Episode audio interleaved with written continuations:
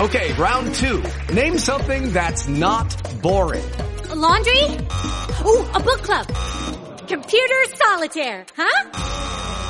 Ah, sorry, we were looking for Chumba Casino.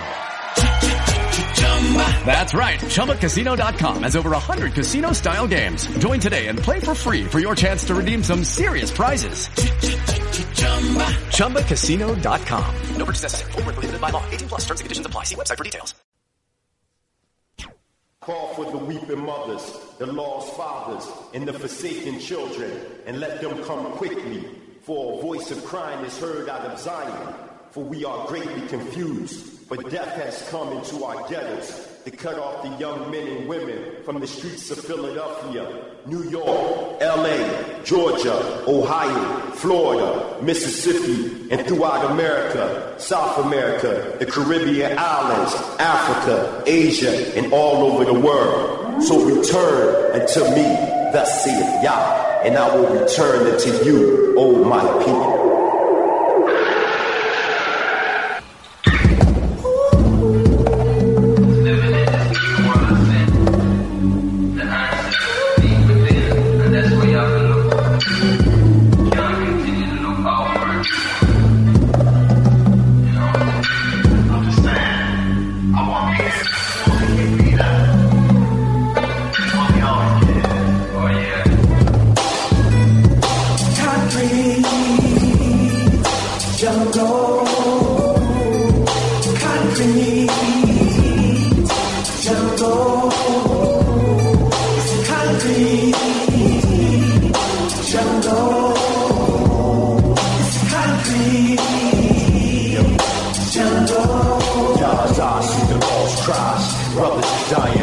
12 shots dying.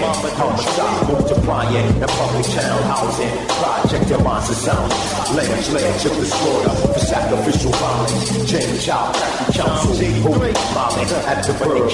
Young friends fulfill the rules of the prophets. Our demons, we curse with guns, crack holes, and fools, box. The top to king and doors with the sickness of poverty. Shit's all these dreamers jump concrete. We're from La Pica oppressed with. Step our necks. Don't you so that the ghetto we are crying there. We have to get up, stand up, turn back to the true trend. The more side, everlasting. This up. I this above them. I this. Fire above them. Above them. The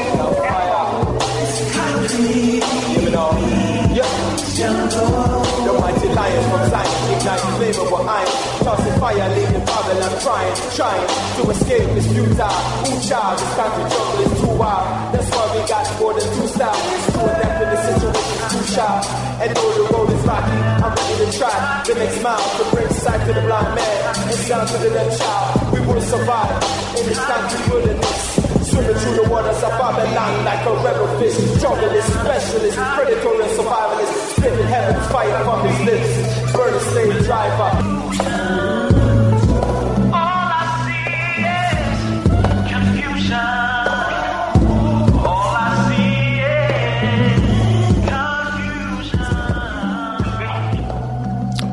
Welcome, listeners, to Time for an Awakening on Black Talk Radio Network, new media for the new millennia. This is a history and current events program from a cultural perspective. We find this program necessary because Hosea 4 6 states, My people are destroyed for the lack of knowledge. But we as a people can turn this around. Proverbs 4 7 states, Wisdom is the principal thing. Therefore, get wisdom, and with all thy getting, get an understanding. Again, welcome to the program this evening with your host, Brother Elliot, Brother Reggie, and Brother Ralph. The number to reach us to join the conversation is 215 253 7263. That's 215 253 7263. The listen only line. If you don't have computer access, access to a smartphone, iPad, anything of that nature, computer, it's 559 726 1300. That's 559 726 1300. And the access code is 958590 and pound. Again, that access code is 958590 and pound. We're streaming live. Again, if you have uh, any of those uh, internet devices, just uh, download the TuneIn app if it's not already on your device. And in the search engine, type in Time for an Awakening, and you'll see the icon, and you can listen streaming live. Or go to www.blacktalkradionetwork.com forward slash Time for an Awakening. Again, that's www.blacktalkradionetwork.com forward slash Time for an Awakening. And you can listen live either from your TuneIn app or the Black Talk Radio site. Drop us an email at timeforanawakening at gmail.com. That's time for an awakening at gmail.com. Time for an Awakening is also on Facebook. Just go to the Facebook search engine, type in Time for an Awakening radio program. There you'll always see interesting content being posted daily by Brother Reg. And before you leave that page, just hit that like button. It's time for an Awakening Radio program on Facebook. Tonight, we're scheduled to have uh, two special guests join us. Uh, one is uh, Mr. Attorney Allen Rogers of the uh, Lacy family, the Lennon Lacy family.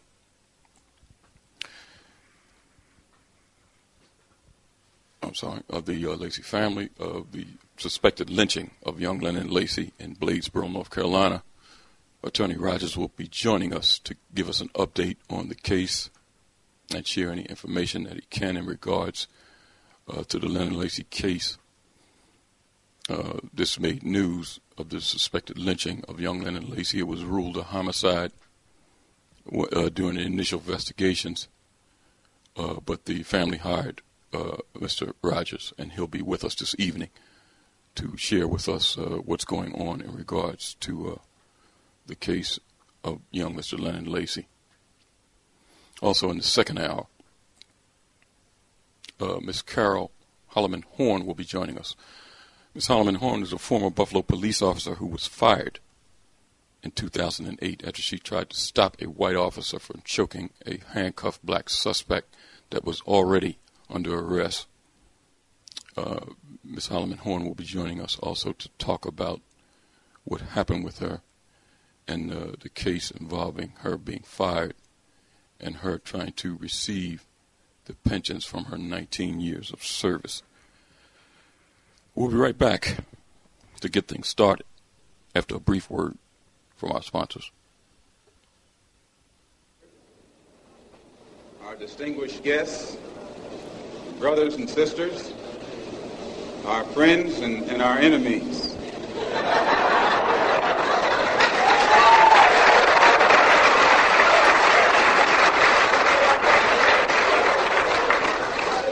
Everybody is here. You are tuned in to the Black Talk Radio Network. For podcasts and live program scheduling, visit us on the web at blacktalkradionetwork.com.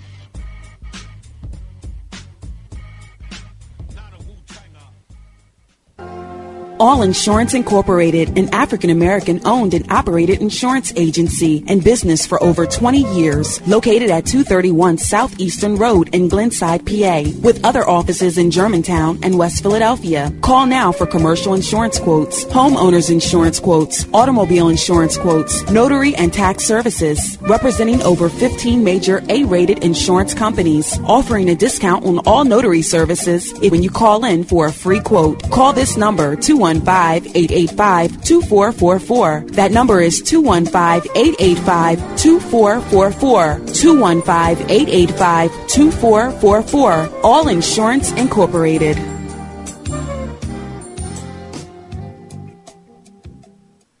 Before your roof becomes unruly, call Dooley. Dooley Brothers, specializing in shingle, rubber roofs, gutters, downspouts, and vinyl sidings. Call for your free estimate today. 215-224-3882. That's 215-224-3882. Dooley Brothers Roofing, the roofing experts you can trust. That number again, 215-224-3882. 215-224-3882. Before your roof becomes unruly, call Dooley.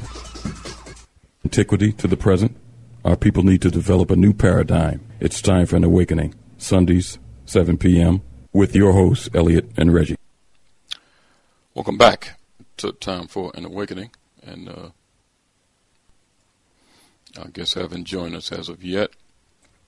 But our co-host is here, Brother Ralph and Brother Reg. Yeah. How you doing, Elliot? How are you, sir? Good. Hey, Reg. Hey, Elliot. Hey, How are you, up, sir? Ralph? I see you uh, back from that uh, uh, job had you on uh, working hard there. A lot of the uh, callers was uh, writing writing uh, in reference to you, asking where where had you been, and I told them that uh, brother Ralph, we back to the grind after he uh, Take care of some yeah take care of some uh, some business there. I'm glad to have you back, brother. Uh, you know we're we're we're entering into a uh, a new year uh, according to the calendar that we use, and uh, to the listening audience out there, I want to wish everybody a happy New Year. But the struggle continues. Um, tonight we'll be joined by a special guest. Attorney Allen Rogers will be joining us. Um, back in August, young Mr. Lennon Lacy was found hanging in a trailer park in Bladesboro, North Carolina. At the time, it was ruled a, a uh, suicide, but the family hired an attorney because they believed that uh, young Mr. Lennon Lacy had been lynched. Tonight, we're joined by attorney Allen Rogers, the Lacy family attorney, to talk about young Mr. Lennon Lacy and give us an update and share some information in regards to the case. Attorney Rogers, Yes, yes. Good evening. Good evening. how are you, sir? And uh, uh, we're doing well, and uh, we certainly appreciate uh, the opportunity to, to be on with you and, and talk a little bit about the uh, the Lennon Lacy matter. Uh, certainly, as we know, this family has had a very difficult holiday season. Uh, uh, this is Claudia Lacy's uh, youngest son, and uh, obviously she's been traumatized by the events that occurred back in August.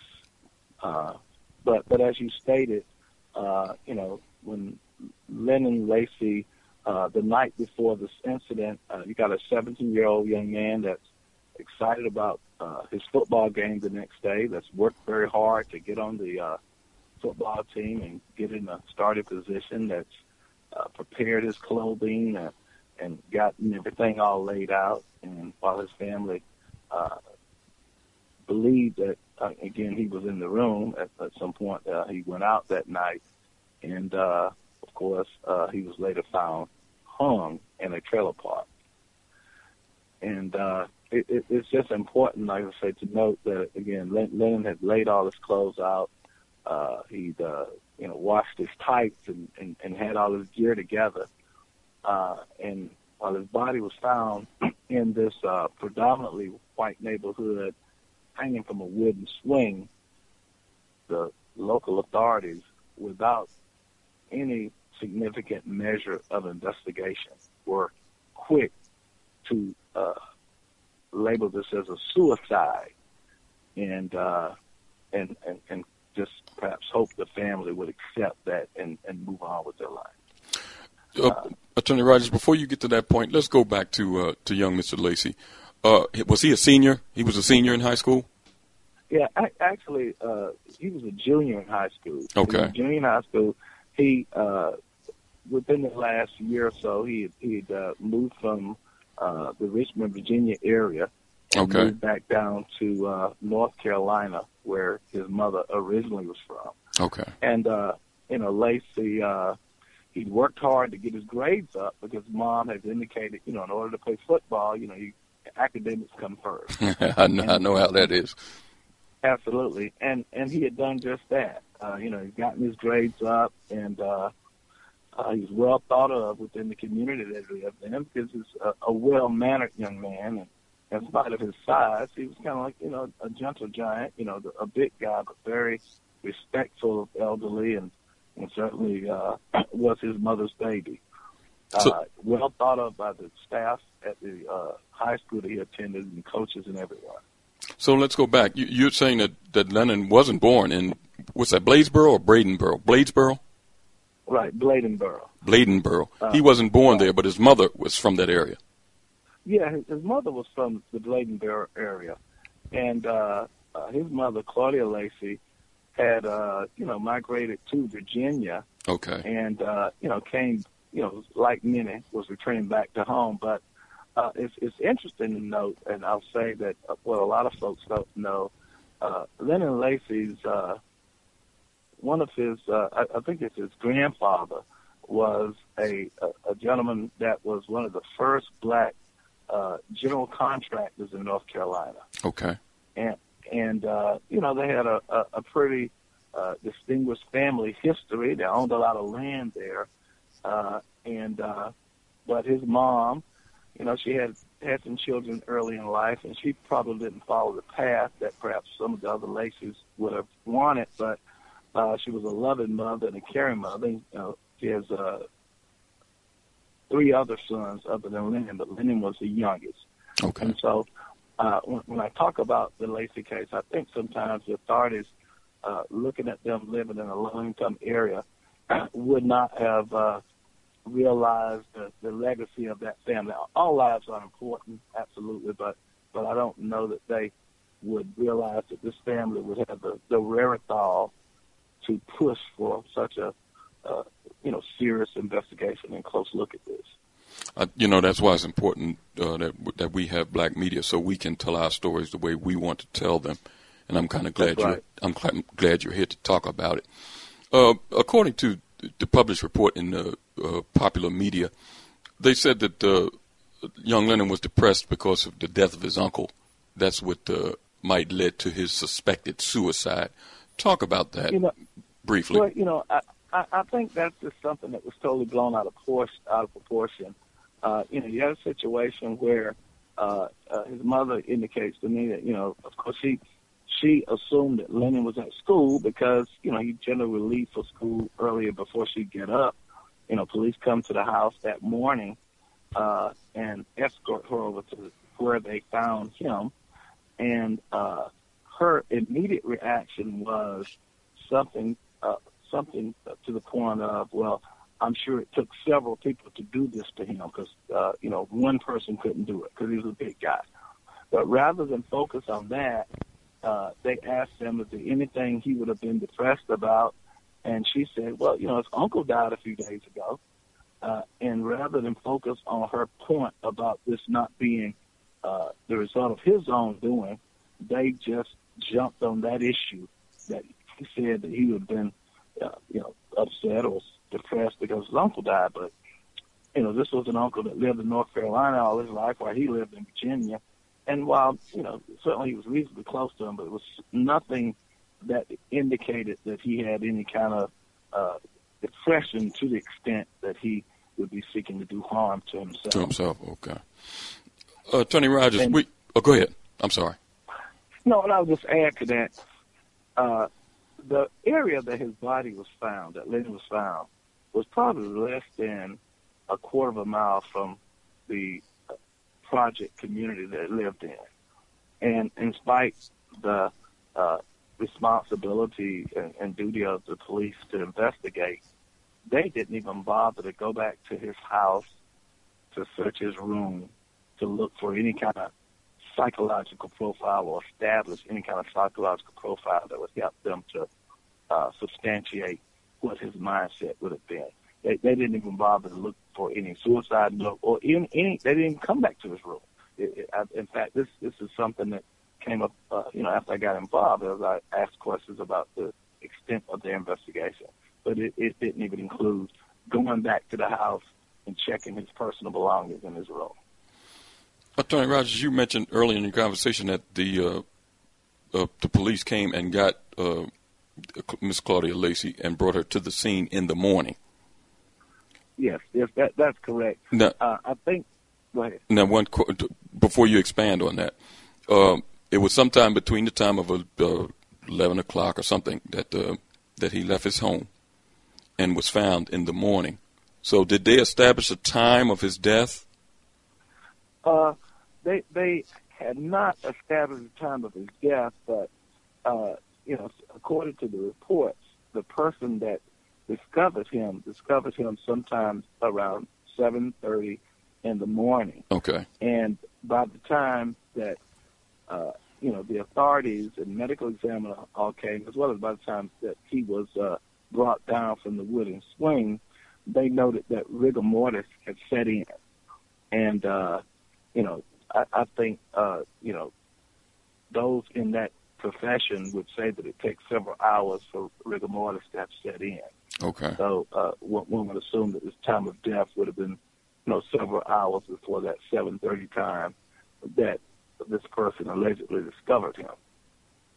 And and I say allegedly because, uh, you know, the 911 call uh, notes that this person, uh, you know, she says that she cut him down from the wooden set. However, there was no uh, evidence of the belts that appear to have been used uh, having been cut. And uh, and again, also it appeared from the 911 call that this uh, lady who supposedly brought him down was on the phone with the 911 operator. So one would uh, really have to uh, be creative to imagine how uh, a woman who's small in stature could cut this over six foot, you know, over two forty pound man down while talking on the phone. You know, uh, it, it certainly leaves a lot of questions as to even how that was possible. That, but uh, again, supposedly she finds him around that time of morning. Uh, he's brought to the ground, and and the police are called. Uh, the, the family had some real concerns about what they regarded as abrasions as well as contusion on his forehead. Uh, the funeral home also acknowledged what they thought was some uh, questionable abrasions and a contusion. Uh, but uh, the family was told that what they saw was the result of some ant bites, and they noted that they did not see a contusion. Uh, and so that that is something that is still an investigation. That part of it.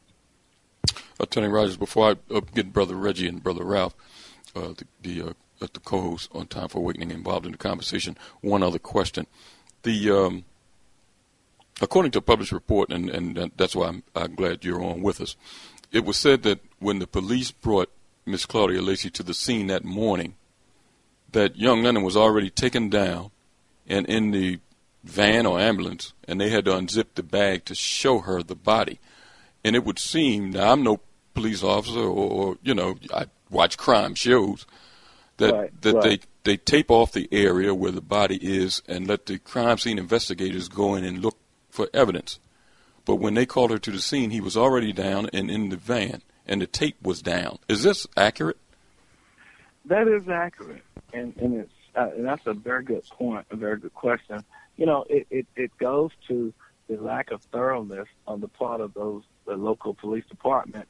Uh, you know, by the time they bring her over, uh, according to the, the account that she's given us and given given everyone, Lennon was already in the back of the medical examiner's vehicle, inside, you know, a bag, a body bag. Uh, she noted that she unzipped the bag, uh, you know, to identify her son.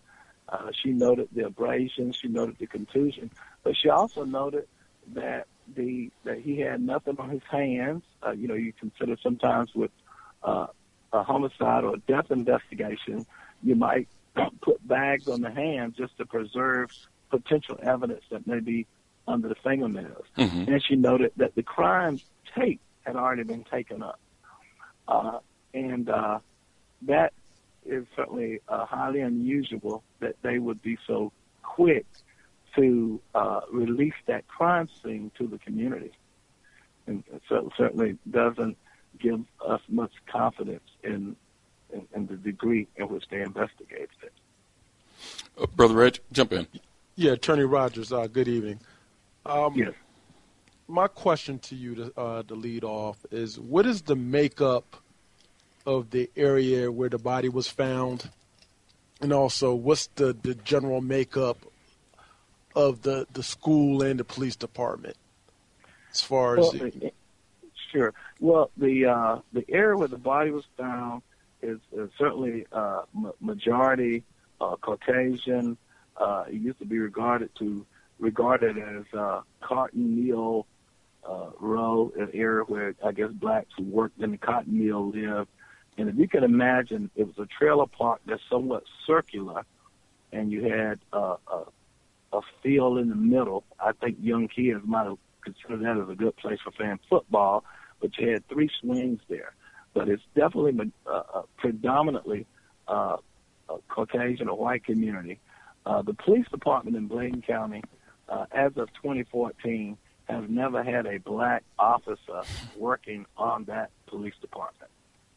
Uh, and again, uh, you know, never had a black. And we're talking about a community that's probably uh, somewhere around uh, 60% uh, white and 40% black. But, uh, you know, kind of a, a poor rural kind of area and community, and most people there working there, they're probably working in the mills and things like that. But they never had a never had a uh, a black working on that police department. And my my follow up question has has there been any sort of resistance uh, from the investigation investigators in helping out to uh, give up some information in reference to what happened to the young man? Well, uh, you know, I think I think definitely they, there has been uh, some resistance. I would say uh, in my first meeting with uh, the district attorney and the police chief, and, and, I'll, and I'll go back a minute. Uh, one of the persons in my office uh, is from that area, and Lennon Lacy was a relative of hers, and that's how I came to be familiar with this incident. Actually, it was through someone in my office. Uh, but in my first meeting with the Lacy family, the district attorney, and the police and their representatives, uh, I asked the question uh, have you uh, gone out at 7:30 in the morning to familiarize yourself with the normal traffic flow of people coming and going in that area in an effort to try to, you know, determine where you might gather some information. And and and this was probably uh, a month after a month or more after this incident, and their response was no. Uh, you know, there was uh, information about Lennon having had some relations with a 31 year old Caucasian woman that lived not far from his home. And so I asked the question Have you uh, investigated uh, the young lady's husband to determine where he was or whether or not he may have been in the area, have anything to do with it? And the response was no. Uh, why. I mean, it, it was more of a why should we be investigating him? Uh, Lennon's grave was desecrated uh, about uh, a couple of weeks after his funeral. I asked about have you looked at the, the suspect in that to determine whether he may have been involved in Lennon's death, and the response was uh, pretty much the same uh, in terms of uh, questioning why we'd be asking those questions. Uh, certainly since the media has shown attention and brought attention to this, uh, they have uh, at least been more uh, into in word more, more interested in trying to get to the truth. But I, I was I was appalled at their uh, kind of nonchalant, you know, attitude about the investigation when I initially uh, met with them. Uh, and and I'll, I'll say again, uh, every life is valuable, white or black, uh, Latino, every life is valuable, but I certainly didn't get the impression that they were given this death the kind of consideration that every person should expect. And my, my last question before I let Ralph uh, uh, come in to, to, the conversation is can you let us know and uh, the audience uh, know what is the general feeling in the in the community uh, surrounding uh, the loss of this of this precious life? Well, I, I definitely the, the the general feeling in the community is that there is some foul play. Uh, the general feeling in the community is that there is some foul play. Uh, the particular area that he was found in, uh, you know, there was some history there because one law enforcement person that previously owned it was involved in some uh, serious drug activity and corruption that landed that law enforcement person in prison. And uh, the the manner, the the lack of a, a thorough investigation, uh, his association with this 31 year old woman that his mom had had really uh, asked to leave her son alone and and not groom him uh, in trying to get him involved in her certainly was a matter of concern. But I think most folks in the community, uh, certainly those that knew Lennon, uh, really feel that there is some foul play. Uh, certainly, I don't want to suggest that uh, you know we know exactly how this happened, but if you consider there was nothing there for him to elevate himself to this wooden swing. Uh, there was nothing to explain how he got there, and uh, that was a question that I was, in, you know, asking the DA early on. Uh, you know, explain to me your, your the mode of death. How, how explain to me how you think he could have gotten himself in this position to hang himself, and uh, you know, they haven't gotten to date hasn't got much of a response to explain that piece, but uh, the community definitely feels there's some foul play. Uh, Brother Ralph? Yes, sir. Um, uh, good evening, Brother Rogers. Um, I, am listening to the whole conversation, and you did uh, answer a couple of the questions that I was going to ask you, like, did they investigate that teenager that was defacing his grave? Um, oh, you know, and did they question the woman who he was supposed to be having an interracial relationship with?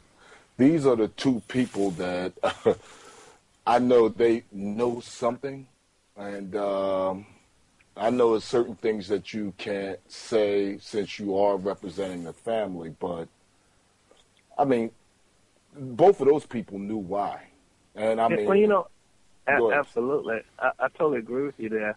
Uh, I, I will tell you that the young lady has since moved from the area, uh, and uh, I, through, I guess you know, through media myself, recently saw an interview uh, with her where she's adamant about the fact that she does not believe that Lennon Lacy took his own life.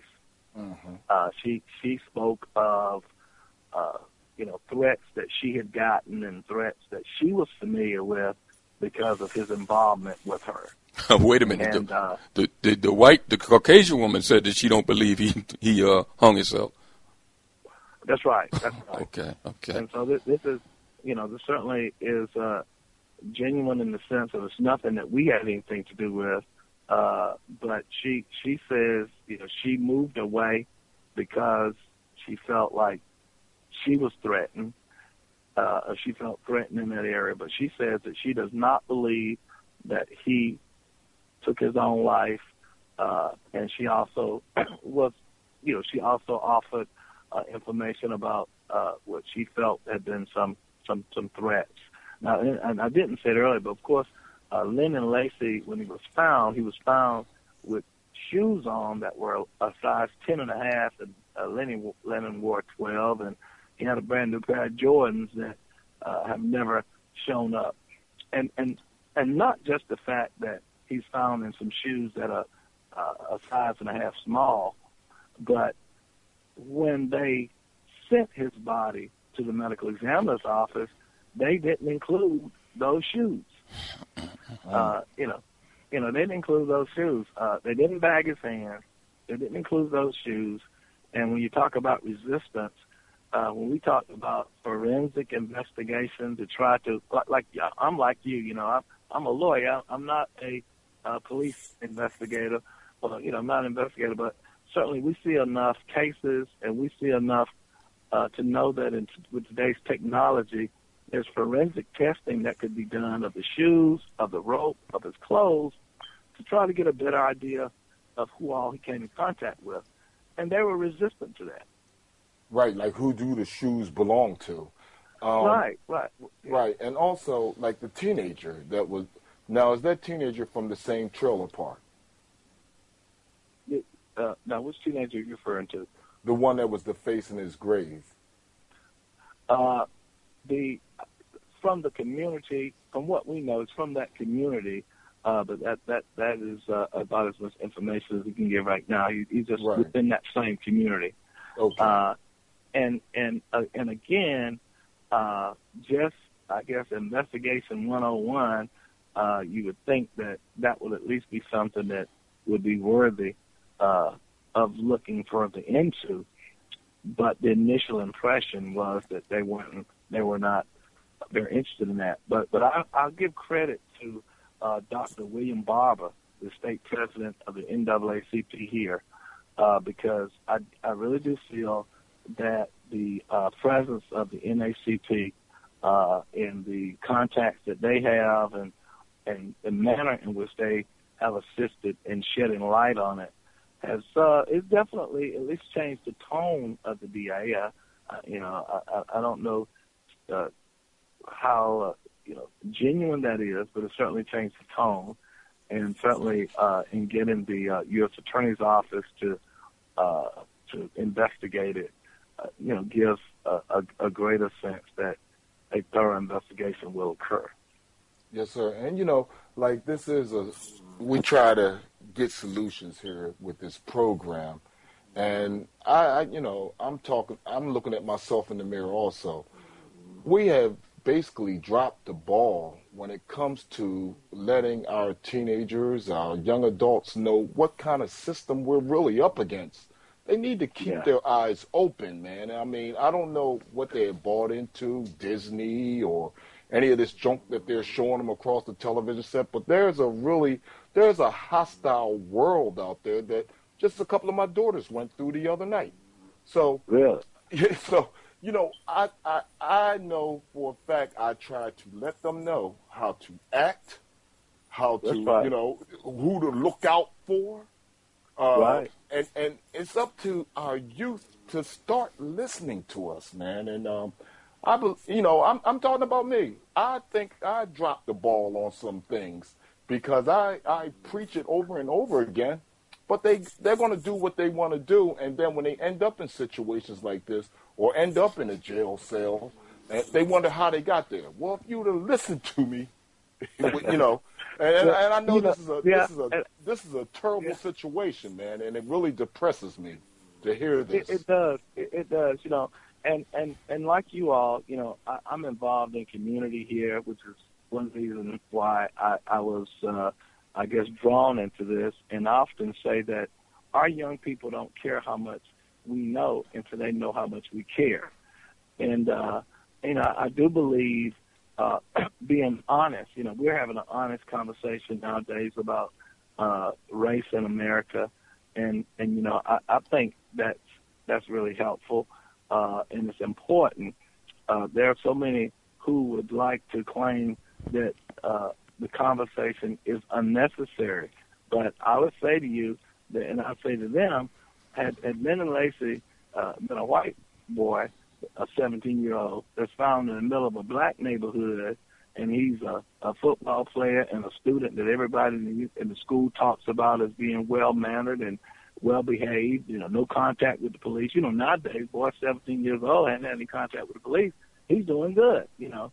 Uh, so, you know, if that had been a, a different situation with a white kid found there hanging, certainly they would have given it more attention.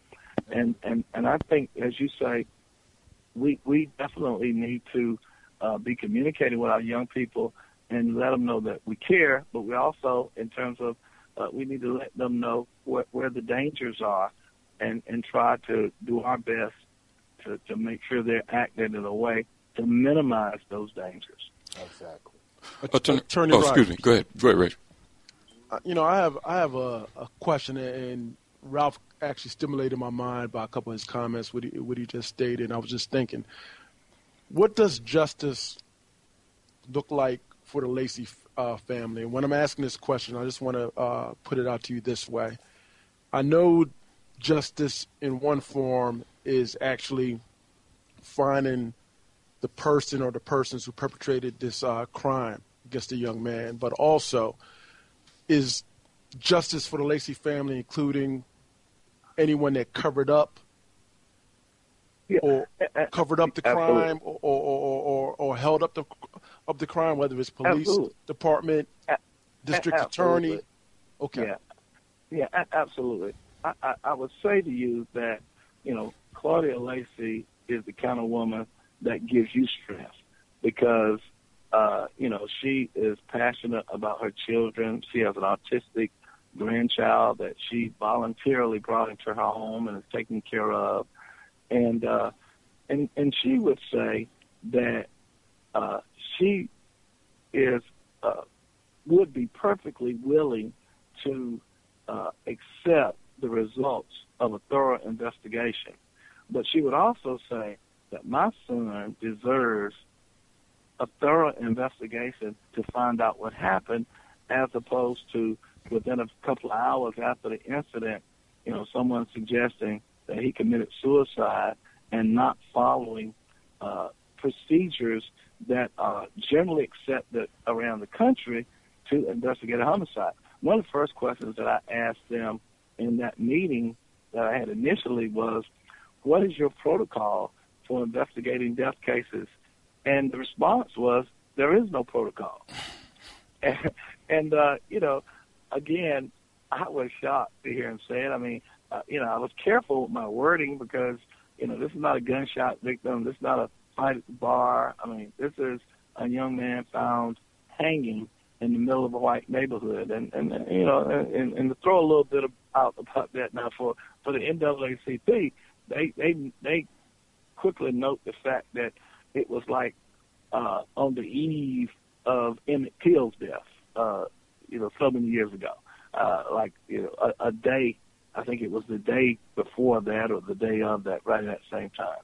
And so, you know, the, the, the notion that we uh, as a community uh, have bought into this notion that because there's violence in the black neighborhood, uh, black lives don't matter, and so we don't need to thoroughly investigate them. It, it's it, it's totally uh, offensive, and there was nothing about this young man that would suggest that he would have any reason to want to take his life, and there should be nothing about our system that allows when a young black man is found dead that you can do a superficial investigation and tell the family uh, this is how it happened, and they just go on their way, and that's just totally unacceptable. You know, Attorney Rogers, I'm kind of glad you mentioned uh, and you brought up the analogy of Emmett Till because what you're describing is something, uh, and especially your interaction with the, the law enforcement, there is something uh, from 1944 or 1945 uh-huh. instead of 2015. Um, right. Two other things I want to mention before I ask uh, some other questions. You mentioned that in the trailer park that he was found, uh, a Caucasian trailer park, that it's it's circular and that the playground is in the center of the trailer park? Yes, yes. If you could imagine that. Now the trailers that, around in a circle, the grassy area in the middle with maybe three or four swings, and he's about in the middle swing in that trailer park hanging. Now that's not even like. I mean, they can say what they want. The law enforcement there. That's not even logical to think that a young man is, is if he committed suicide, use that analogy, committed suicide in the trailer park, and nobody seen a body hanging there until the morning. That that's, that's right. incredible. That's right. Yeah, you know that, and, and you know when, when you think of it, uh, if if something was so on his mind, you know, you're you're in a house where, uh, you know, there there there's a weapon in the house, there are knives in the house, there are pills in the house, there are there's so many other ways that he could have yeah, you you'd go to up a predominantly white trailer park and hang yourself in the middle of the park. Yeah, right. And and, and then you ask the question, well, how did he get up there?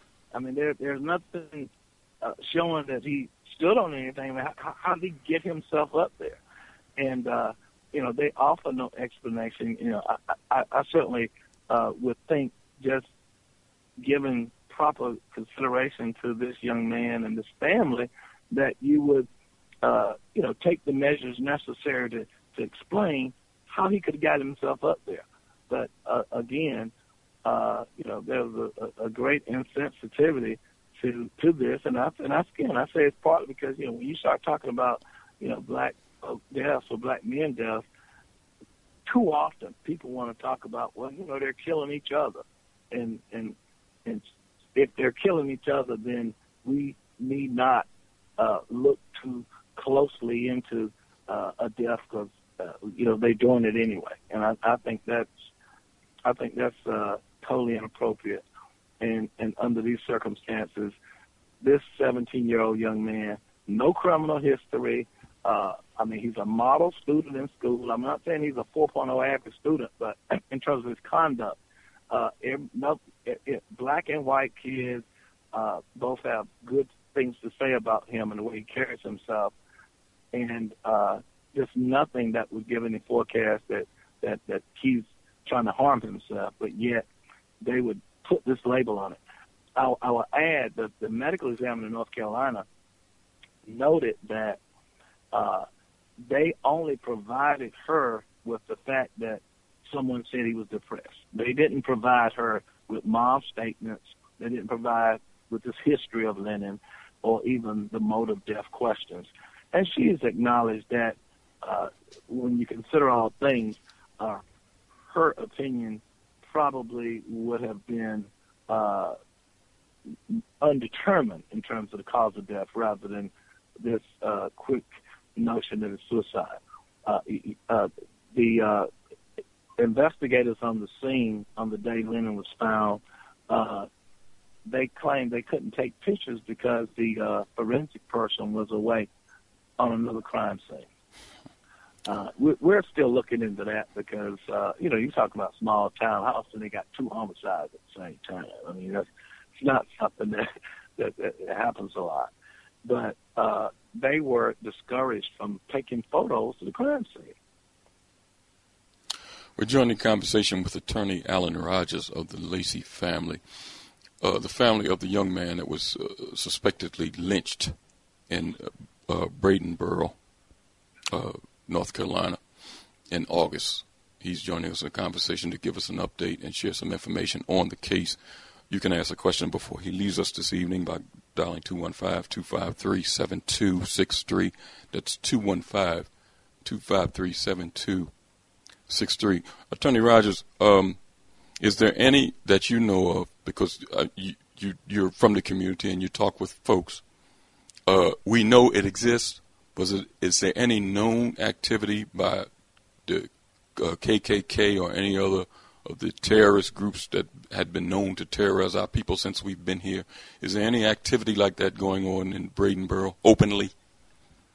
Uh, uh, unfortunately, there is. Okay. Uh, and so, uh, and and I may I, I can't say exactly when, but some two to three weeks before this incident, there was a Klan rally, you know, within a within a 30 minute radius of where this incident occurred. Uh, so, uh, you know, that's certainly uh, the fact that you're in a community where the Klan has visibility uh, and and are bold enough to hold rallies within weeks of this incident, prior to this incident. Uh, you, you would you would hope that the police department as well as the district attorney would have been more sensitive knowing that fact. Uh, so unfortunately, uh, we do have a community where there's been evidence of Klan activity. Uh, and that certainly uh, doesn't help with this family, except in this, uh, you know, haphazard investigation and uh, their intent to designate it as a suicide. Uh, but but uh, but again, as I said, uh, the family just uh, they they want a thorough investigation. They they certainly have not been provided with facts that would explain how he was able to put himself up there and uh, and and and commit suicide. uh, there's certainly the notion that the officer or the police department investigators didn't bother to go back to the house and search the room and look for any evidence to get the psychological profile. Uh, Lennon didn't have his phone with him uh, when he went out that morning, and that's unusual because you know 17 year olds and cell phones are, uh, you know, they, you know they're inseparable. yes. Uh, and uh, you know we're we're still looking at some things in relation to that cell phone and and uh, when they did get it, some things that they did with regard to information that was on it. But uh, it, it is uh, it's very unfortunate, uh, traumatic incident. Uh, it certainly, I think, it speaks to the the conversation uh, that we're having across the country in terms of the value of a life and uh, every life. Uh, again, whether it's black, Latino, uh, white, or whomever, is equally valuable, and the family uh, deserves uh, that same measure of justice. You know, we, we oftentimes, you know, think people think of justice occurring when you come into a courtroom, but as you all know, it has to begin from the from that incident, from the crime scene, or from the incident scene to the completion of that process. And if if you are allowed to allow other factors that might, you know, direct a certain outcome, which we saw in Ferguson and we saw in New York, then you don't get justice. You know, you don't get justice, and, and this family just wants justice. Attorney Rogers, is there any plans uh, to exhume uh, young Lennon Lacy's body and do a private autopsy? Because you mentioned that the uh, the uh, the coroner for North Carolina said that there was no bruises on him, no facial injuries, but his mother observed right. facial injuries and bruises. And and and and there there certainly is uh, that that is certainly a part of the uh, uh, the plans in terms of uh, doing a thorough investigation. Uh, uh, I certainly encourage anyone interested in. We we set up a website at lennonlacy.com uh, for any information that's out with anyone that might assist in that effort. But I will say this, uh, you know, our medical examiner's office in the state of North Carolina, just in the last few years, there were some 200 cases, uh, give or take, that were significantly impacted because of some uh, foul play with regard to our SBI. And, uh, you know, there have been, you know, allegations with regard to that in even our medical examiner's office. And so, uh, you know, I, I, I, I think that ultimately, you know, we have gotten an independent pathologist uh, to review the records, and her report alone caused Dr. Radisch, who's the medical examiner for the state of North Carolina, to acknowledge that uh, the the notation that she put as suicide uh, was more based on what they said than what she saw, and that uh, she'd be more apt to say undetermined uh, as opposed to suicide, given some of the variables that have come up. Uh, again, uh, items of clothing, the shoes not sent, uh, forensic testing not done, and the focus being that he they said he was depressed because of his uncle, as opposed to the mom who, you know, she's living with the child every day, and her her uh, exclamation that you know it took more than one person to do this. She didn't to him. She didn't get that. Okay. Uh, you know, you kind of, you you expressed it a second ago, and I was going to mention this in the, uh, the, the remaining time that we have. What is your faith? Because you mentioned the FBI a minute ago. What is your faith that the FBI or even the Justice Department are going to get involved in this case? Because the published report was that the FBI uh, said that they were going to get involved. I don't know what happened in regards to the Justice Department. I, they might be well, one and the same. But uh, right, what right. is your faith about them getting involved? Well, you know, I, I am extremely optimistic that they they are getting involved, uh, and that and they they, you know, I think we we have a, a situation where there has not been a thorough investigation, and I, I think you know when we had uh, public meetings in Bladenboro, uh, we had people coming forward, uh, both black and white folks, that were offering uh, information that was worthy of following up. Uh, you know, it, it was it's worthy of following up, and you know, not wanting to get into all those details, Mhm. but uh, you had uh, many people offering uh, tidbits of information that warranted further investigation. So we're optimistic uh, that the uh, FBI, the U.S. Attorney uh, in this area, uh, will, will uh, you know direct a more thorough investigation, and we've offered some names and numbers and and, and you know to kind of assist in that effort. But by the same token, uh, you know Lennon Lacy's family, his mother Claudia, his brother Pierre, uh, they have been on the ground from day one, uh, you know, talking to people. Uh, the young lady that he allegedly was uh, had some relations with, if you can imagine, uh, they lived in one of those low-income housing units, and his front door and her front door is probably more than you know 50 to 75 yards away, and he'd been doing some babysitting for her, and you know, there's some uh, I guess information that uh, this older woman they have been uh, grooming him for other things, so to speak. Okay. Uh, but uh, we we're, we're optimistic that the uh, you know the FBI is going to uh, assist in ensuring a more thorough investigation. And, uh, and again, as I said, uh, it, it's warranted. Uh, if you consider the national conversation that's going on now, uh, you know, we, we, we, we all need to contribute to making uh, a better and safer society for all of us.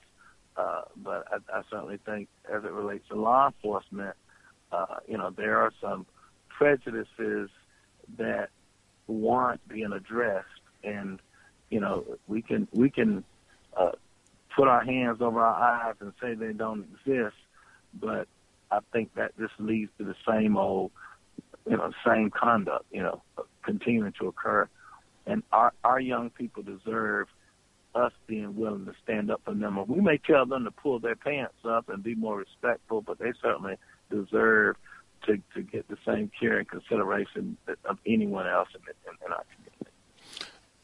Um, Attorney Rogers, before before we leave uh, this evening, you mentioned earlier about the involvement of the NAACP. Is there a strong branch there, or did they come from? Uh, what's the nearest city near you? Uh, Fayetteville. Uh, yeah, I'm in Fayetteville. Okay. And uh, and, and you know, I, I, I applaud Dr. Barber.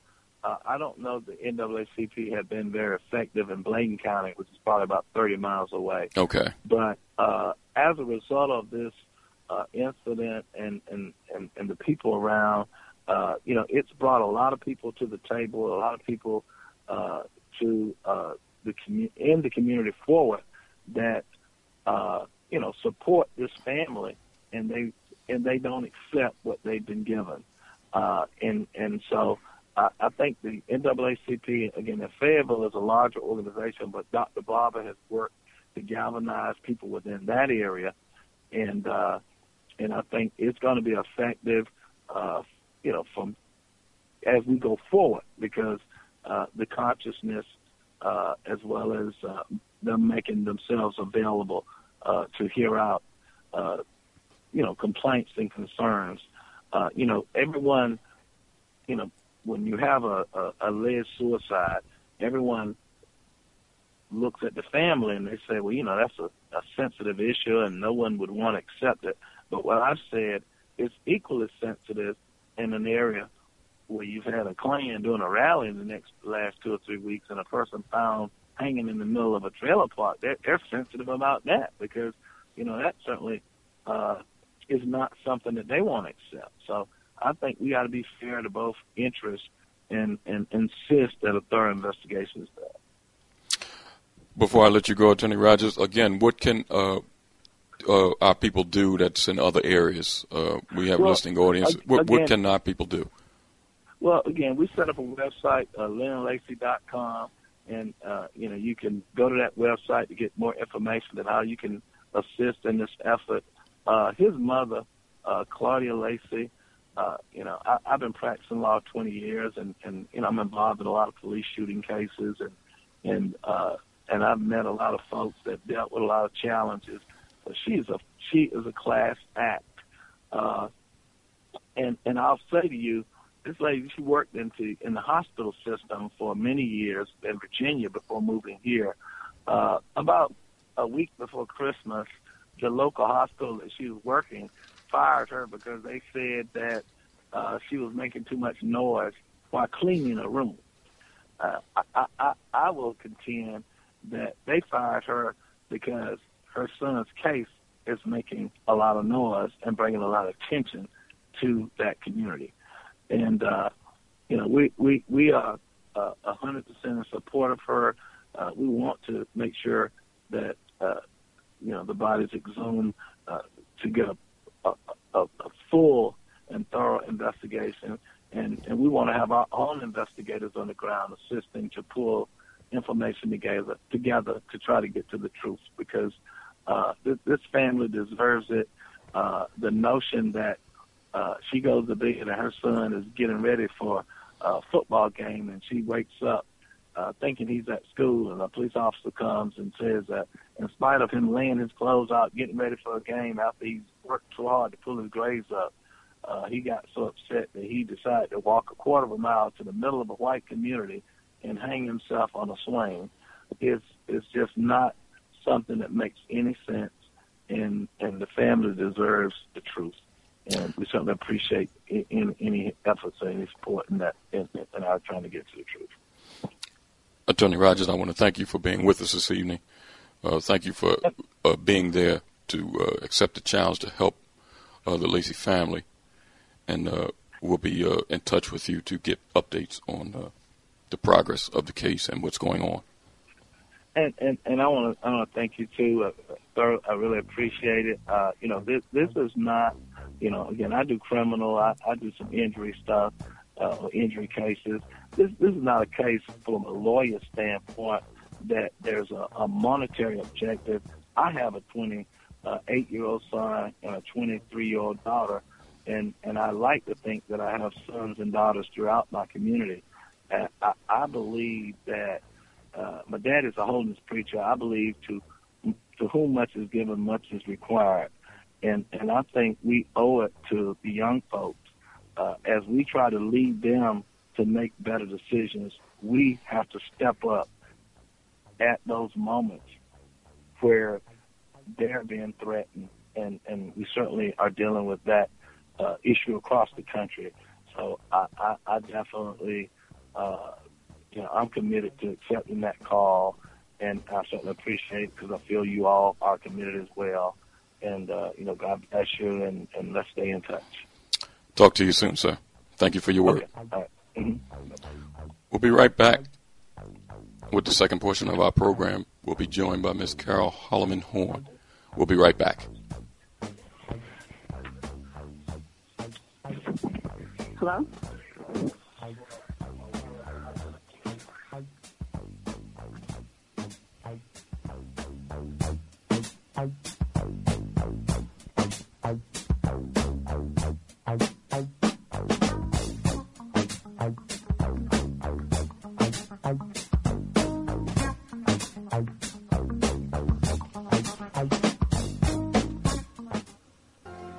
All Insurance Incorporated, an African American owned and operated insurance agency and business for over 20 years, located at 231 Southeastern Road in Glenside, PA, with other offices in Germantown and West Philadelphia. Call now for commercial insurance quotes, homeowners insurance quotes, automobile insurance quotes, notary and tax services, representing over 15 major A-rated insurance companies, offering a discount on all notary services if when you call in for a free quote. Call this number 215 215-885-2444. That number is 215-885-2444. 215-885-2444. All Insurance Incorporated.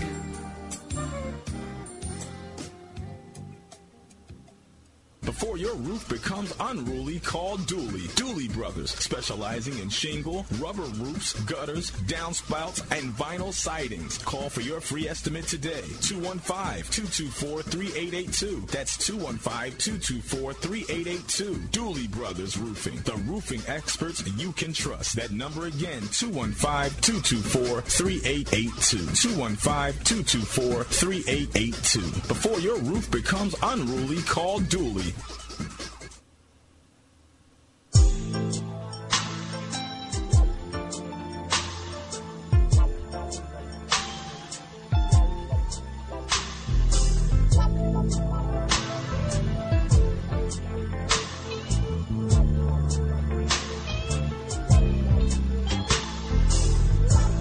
Darkness no longer, a child is born. Mother shed tears of joy as baby tests his lungs. But daddy's not there where he ought to be. Somewhere in Georgia, skinning and shooting craps on his knees. Another victim born out here in the hood. And based on statistics, it really ain't all good. Welfare takes the tab, and daddy can't sign, and it can't be seen. The family becomes a crime. The hunt is on, and brother, you're the prey. Serving time in jail, it just ain't the way. I'm living so hard, babe, that my hair's gray. We got to make a change. It's a brand new day. A new world order, a brand new day.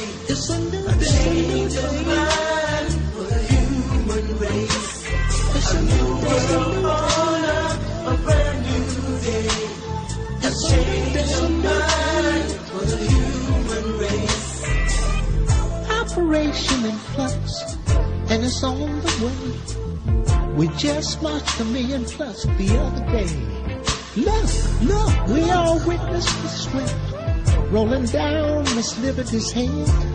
She knows the sleeping giant, she's no longer sleeping dead. Oh, what a fulfillment of prophecy. Let us teach the children freedom's never been free. It's okay to cry, go ahead and cry. Cause Jesus wept, but hope and faith be kept.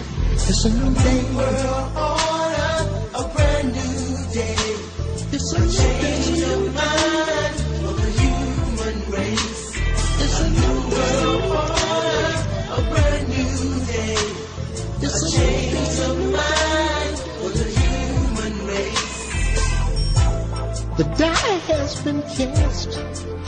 there's no need to fear.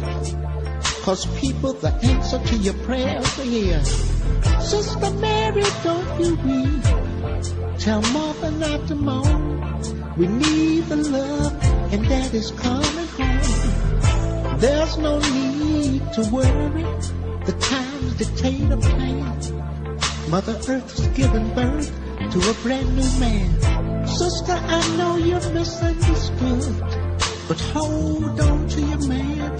Cause the future looks good. It's a new day. A new world order.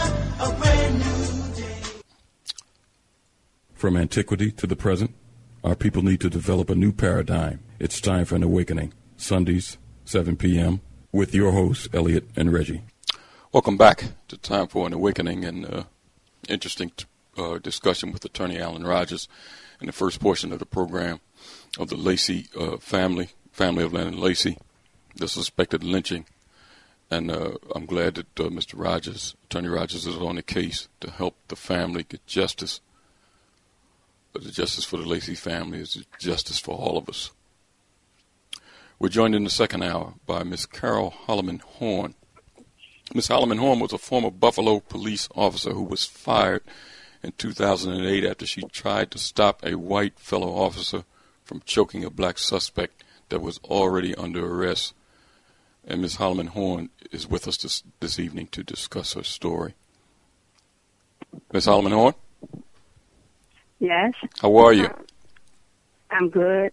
You're joined this evening on Time for an Awakening. Brother Reg and Brother Ralph is here also, our co-host. How are you Hey, doing good this evening, evening, my Sister sister? Horne.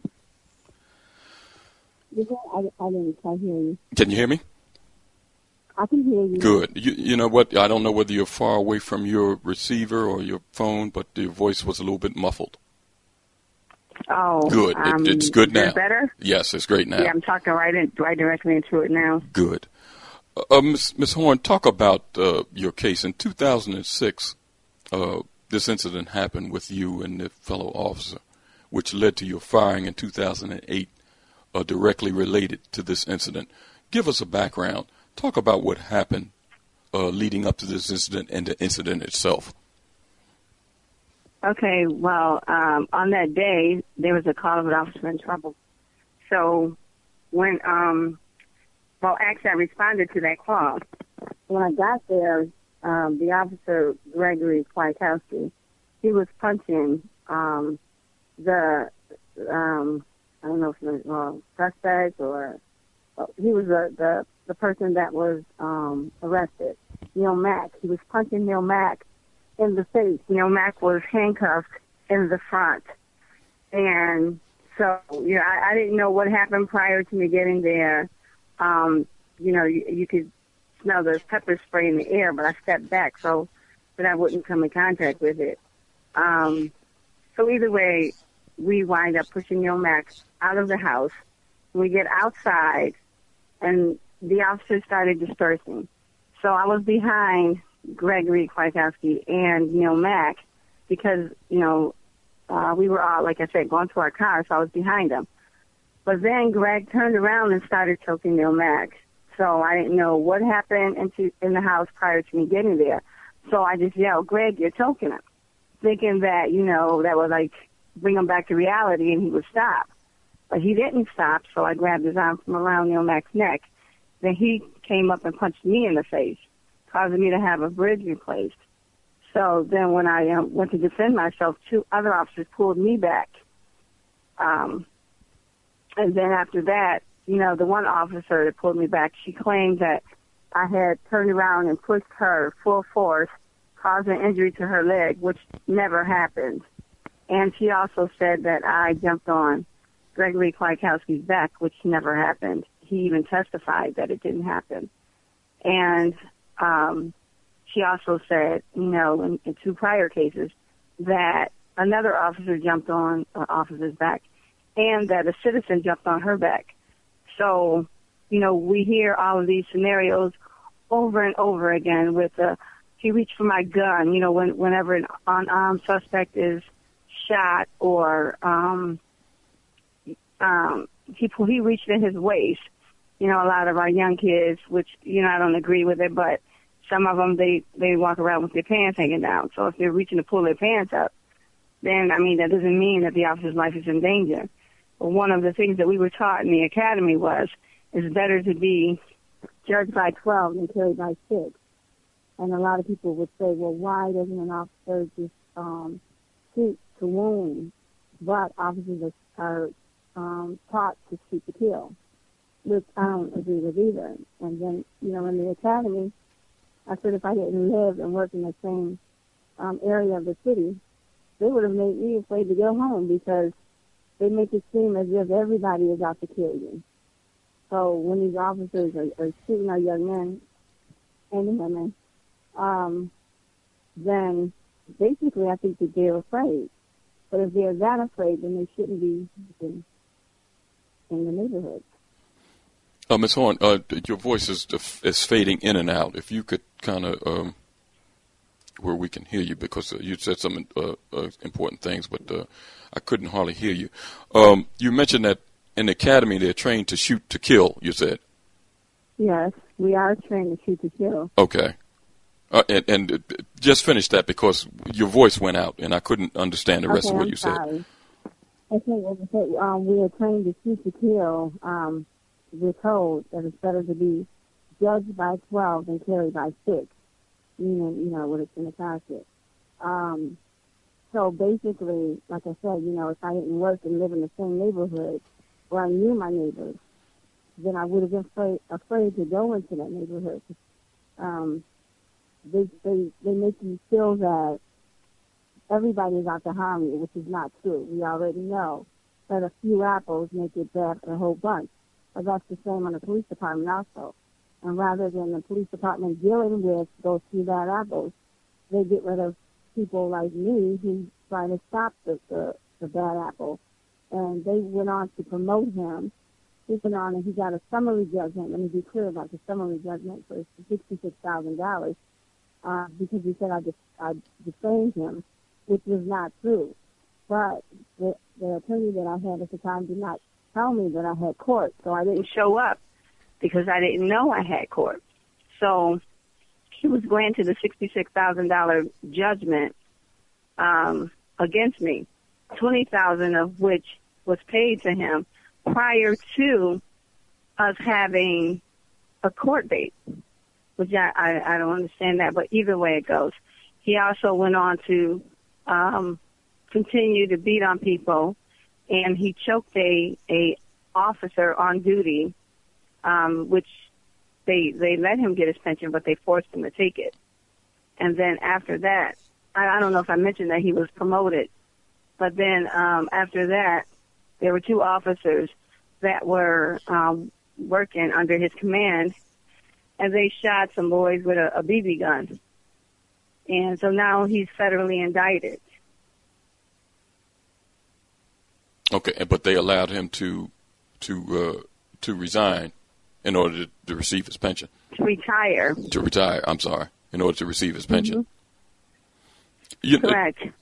go go back to that incident. You said that you were called. Uh, it was a domestic dispute, or it was a fight in a bar. What was going on? No, it was actually a domestic dispute where the man, the mailman, flagged down um, two officers. Well, flagged down a officer, and the officer, um, I don't know if that was the officer that called for backup, but he, uh, the lieutenant, was the the next officer to show up.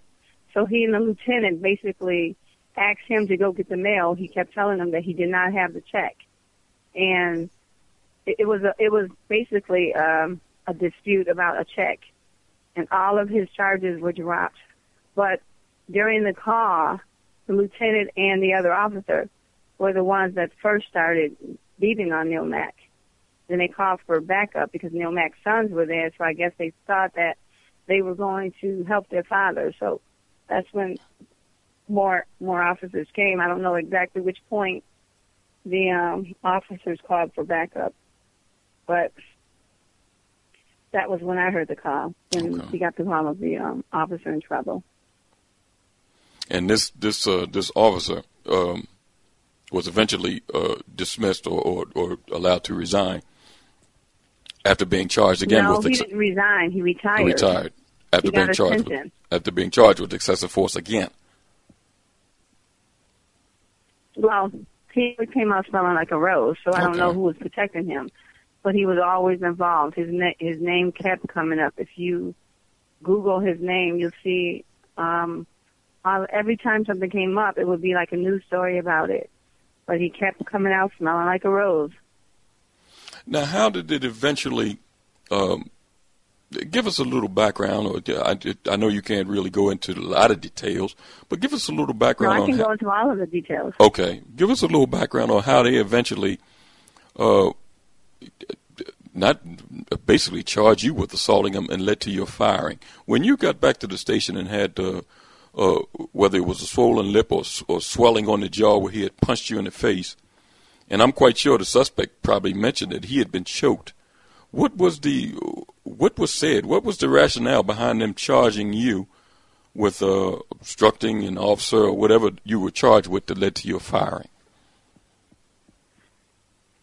Well, when um when I um And stay close to that receiver. Miss Horne, because I don't want your voice to fade. Okay, can you hear me? Yes, I can hear you now.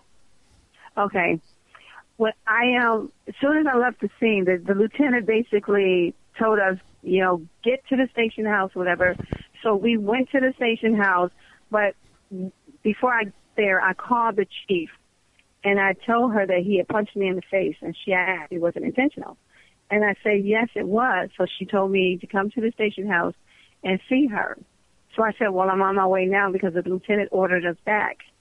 So then when I'm, I was in her office speaking to her, telling her about what happened, the lieutenant, he came in and he said, she jumped on his back. You know, she was, he was talking about, um, Gregory Kwiatkowski. Mm-hmm. And I was like, I did not jump on his back. You know, how can I jump on his back when we're face to face and there's a suspect between us? That he was choking. So basically, um, I don't know how it got turned around because when I asked Internal Affairs, um, which is which is called professional standards, but when I asked them to um, lock him up for punching me in the face, the Lieutenant Ortiz he says, "Well, it has to be investigated." And I said, "Well, how does it have to be investigated? Somebody can call the police, and I lock up some people on information and belief from the person's complaint. So how is how does this have to be investigated?" So they would not lock him up. They would not make him accountable for punching me in the face. And then I, um, we had to basically what's called a P73. We had to give an account of what happened. But there was only one computer. I mean, um, not computer. The computers were down. There was only one typewriter where we all had to do our P73. So I went to my car and got my laptop. So when I put it on my shoulder, that's when I realized that, you know, my sho- I had pain in my shoulder. So I told the lieutenant I needed to go to the hospital. He would not let me go until I had did the paperwork. So, um, but then when Internal Affairs took the reports from us, they, they set us all down and basically got an account from each of us of what happened. Gregory Kwiatkowski told them that he had Neil Mack. Um, they one wrote down neck hold. Bottom line, it was a choke hold. He called it a bear hug headlock at one point. Um, another officer said that he had him in a, a chokehold for like 15 to 20 seconds. But either way it goes, I was not the only one to say to say that. Okay. And then Neil Mack's son also said it, and Neil Mack. But they found me guilty, basically because they don't want to deal with uh, the um, police brutality. So t- tell our, tell our listening audience what exactly did they fire you for? After 19 For years of service, I think. Go ahead. obstructing. They said I tried to interfere with the arrest, and like I told you, when I went into the house, he was already arrested and in handcuffs. I helped push him out of the house. Then when we went into the um, driveway going outside, that is when he started choking him. So there was no arrest that I was trying to interfere with. I was interfering with the chokehold. Um, so that was one of the charges.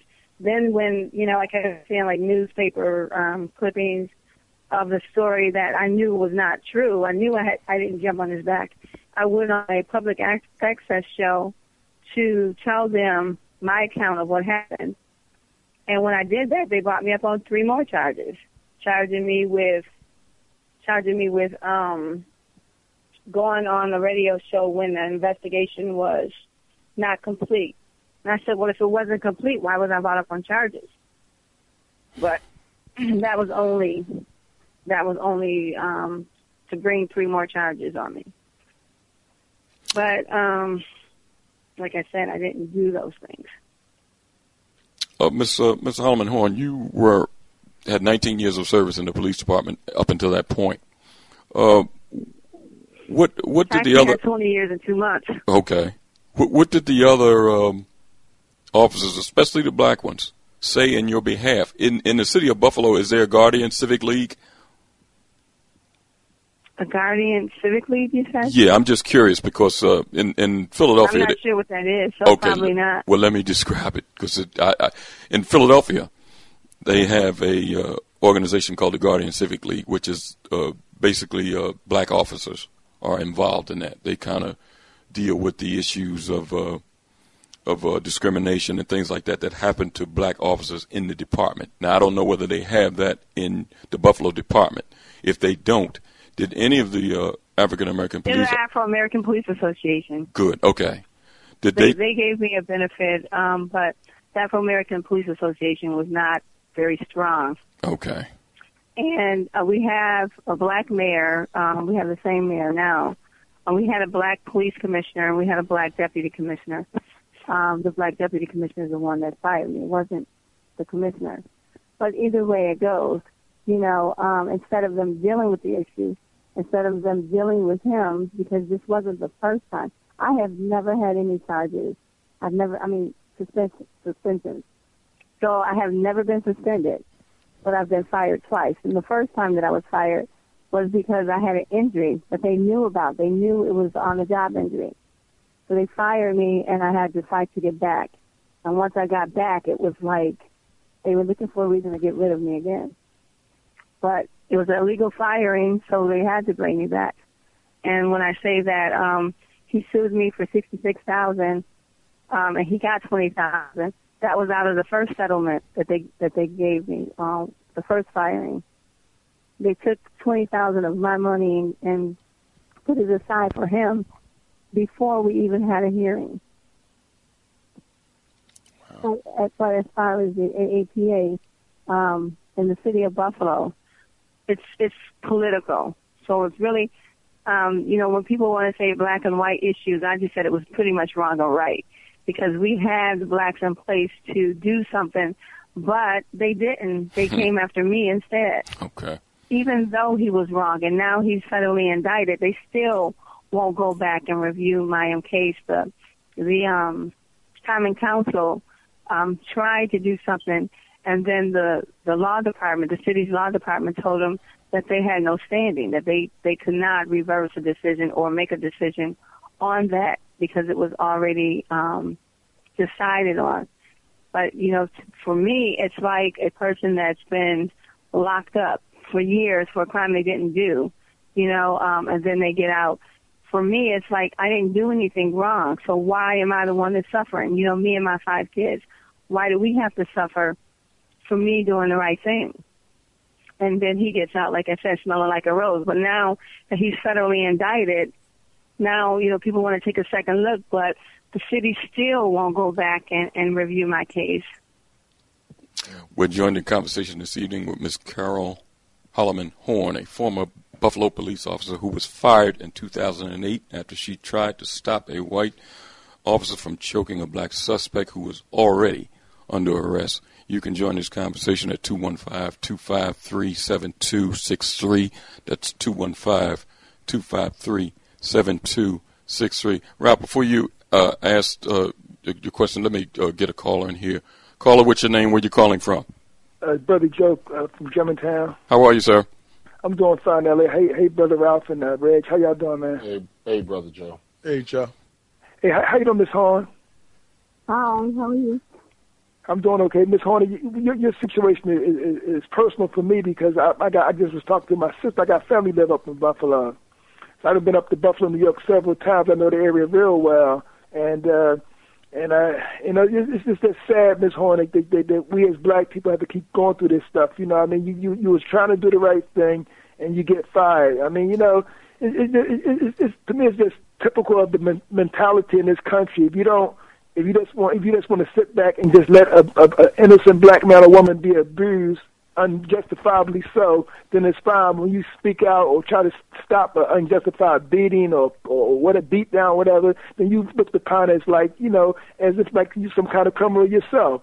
And I pray, Miss Horne, that you get the police union behind you, or whomever that you, that you gets to fight for you, the lawyer, whatever, so you can get your job back. Because I know you got a family, you got children to take care of, and I'm gonna continue to keep you in my prayer. And I'm gonna, you know, I'm gonna get my sister, like I said, I just talked to my sister just now, and I'm gonna get them to try to, you know, reach out to you and stuff like that. Because I mean, it's just, it's just, it's just you shouldn't have to be going going through this kind of stuff. You're just trying to do, do the right thing, Miss Horne. Um, so I'm gonna keep you in my prayer, and uh, again, you know you know, you do your, what you have to do on your end. Like you say, get a lawyer or, or police, uh, union to back you, whatever the case may be, to try to get your job back because you need your job like any like anybody else, you know.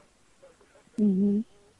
So I just hope you welcome. So I just hope and pray that everything work out well for you and stuff. Like I said, I'm gonna get my sister to reach out to you and stuff because like I said, I got family up in the Buffalo area, you know. Question. Say again. No, no, go ahead, Joe.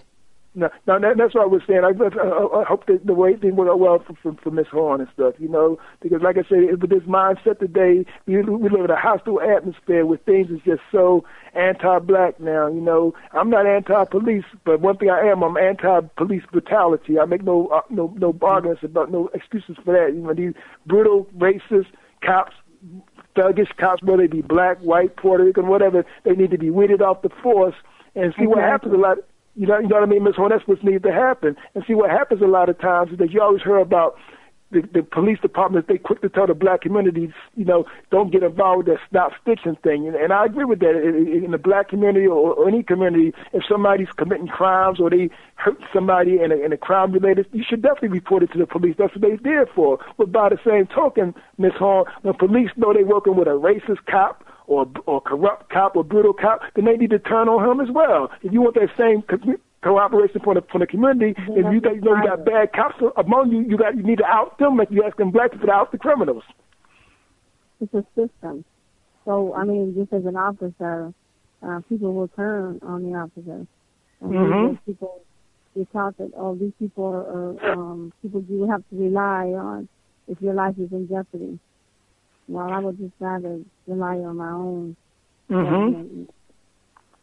And, and, and Miss Horne, I know it's not easy to, to take the stance you take because right here in Philadelphia, it was a case. I look, I, I, just, I close with this. It was a, a, black, a, a legendary black police officer's name was Alphonso Deal. He was the head of the local NAACP here in Philadelphia back in the 1960s and I think early 70s, and he was a, one of the first black police officers in this city, and uh, he was a stand-up brother, and he and he was he was targeted by the racist element in the police department, especially during the Frank Rizzo era, who was the late, the late bigoted mayor and, and former police commissioner, because he took a stance. He would not, you know, let white police officers, you know, abuse black people unjustified. He would stand up and he would stop them a lot, of, and because of that, he was isolated and targeted. And a lot of times, he would be out there by himself, Miss Horne. They wouldn't, if he asked for backup, they wouldn't give him backup. They was pretty much trying to get the brother killed because he stood up and stuff. But thank God, he, he you know, nothing never happened to him, and he was able to, you know, live his life till he, you know, passed away of natural causes. You know, so I know how it is when you're a black man or woman in this police department. You stand up for what's right.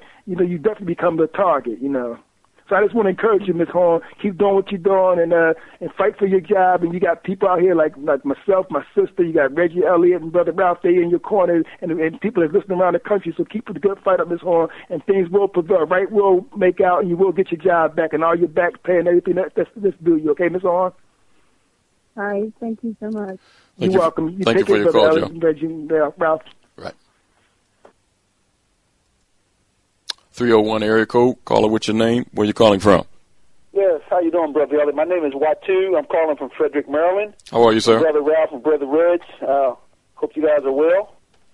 Uh, just Thanks for Sister asking, there, I, uh, well, I want to first start out saying I, I understand you're trying to get your job back, and uh, sounds like you uh, somebody that doesn't fit, doesn't need to be with those those criminals that you're working with. No, I'm So I just hope- trying to get my pension. I'm not trying to get the job back. I'm just trying to get my pension. Oh, okay, well, I, I, I wish you, I, I, I wish wish you well in that endeavor. As uh, uh, somebody with your integrity, I don't think needs to be on that police force, and uh, there's something out here better for you. But uh, I was wondering, in your your uh, 19 years or your career with that police force, if you ever observed uh, other pieces of uh, types of injustices uh, occurring against other people, and if so, uh, were you were you uh, uh, were, were you ostracized or were you uh, well, yeah, if if you ever observed that against against uh, you yeah, know, people being arrested for um things that they didn't do. Um, I, we call it the trilogy on the police department: harassment, resisting arrest, and um, obstructing. Those are like the three charges. Whenever there's no other Charges really to to be um given.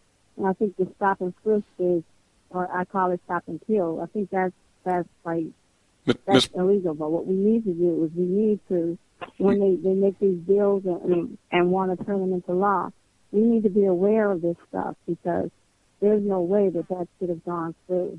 And I'm guilty of it too because Miss Horne, I sa- knew that it was do me a favor. Uh-huh. Repeat what you said again because your voice is fading, and what you said was important. Okay. Start from where you said the, the trilogy among I'm the police that department. um, we need to pay attention to these bills that they're turning into laws, like the stop and frisk, for instance, is and like I said, I, I call it stop and kill now because basically, if an officer feels that you're suspicious or any reason, they can they can stop you. Now, what's suspicious to me is not going to be suspicious to somebody else, and what's Yeah. suspicious to um, maybe uh, an officer who doesn't live in the neighborhood that I live in, maybe what's suspicious to him is not going to be suspicious to me. But if he decides that he wants to pull somebody over, or if they're walking down the street wants to check them out, he can do that, and it, it will be like um, anything can happen at that point. It's all under the officer's control. And and just to give an example, um, well, I drive truck now, but since my truck has been in the shop, I decided to drive taxi the other day, the other night, and I picked up a guy from the from the um, hospital. It was a white guy. He um, obviously was in a bar fight. This is what they explained to me, and he hit his head. Either way goes, I take him home, and his so I'm I'm giving him the receipt to sign. He had called for his wife to come out. So when she came out, she started yelling at me. And so I, I just looked at her and I said, I'm not the one. So I told him, I said, you need to get your wife because I don't know what she's talking about.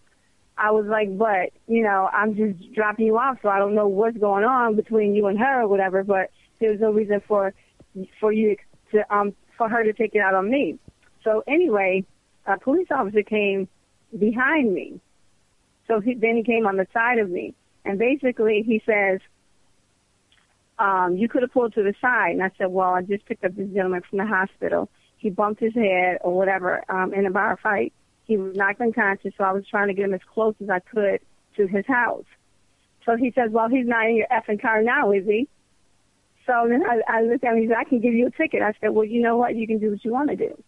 So then he came. He got my license and registration um, for the taxi, and then he went back to his car. He pulled behind me and and um, went back to his car.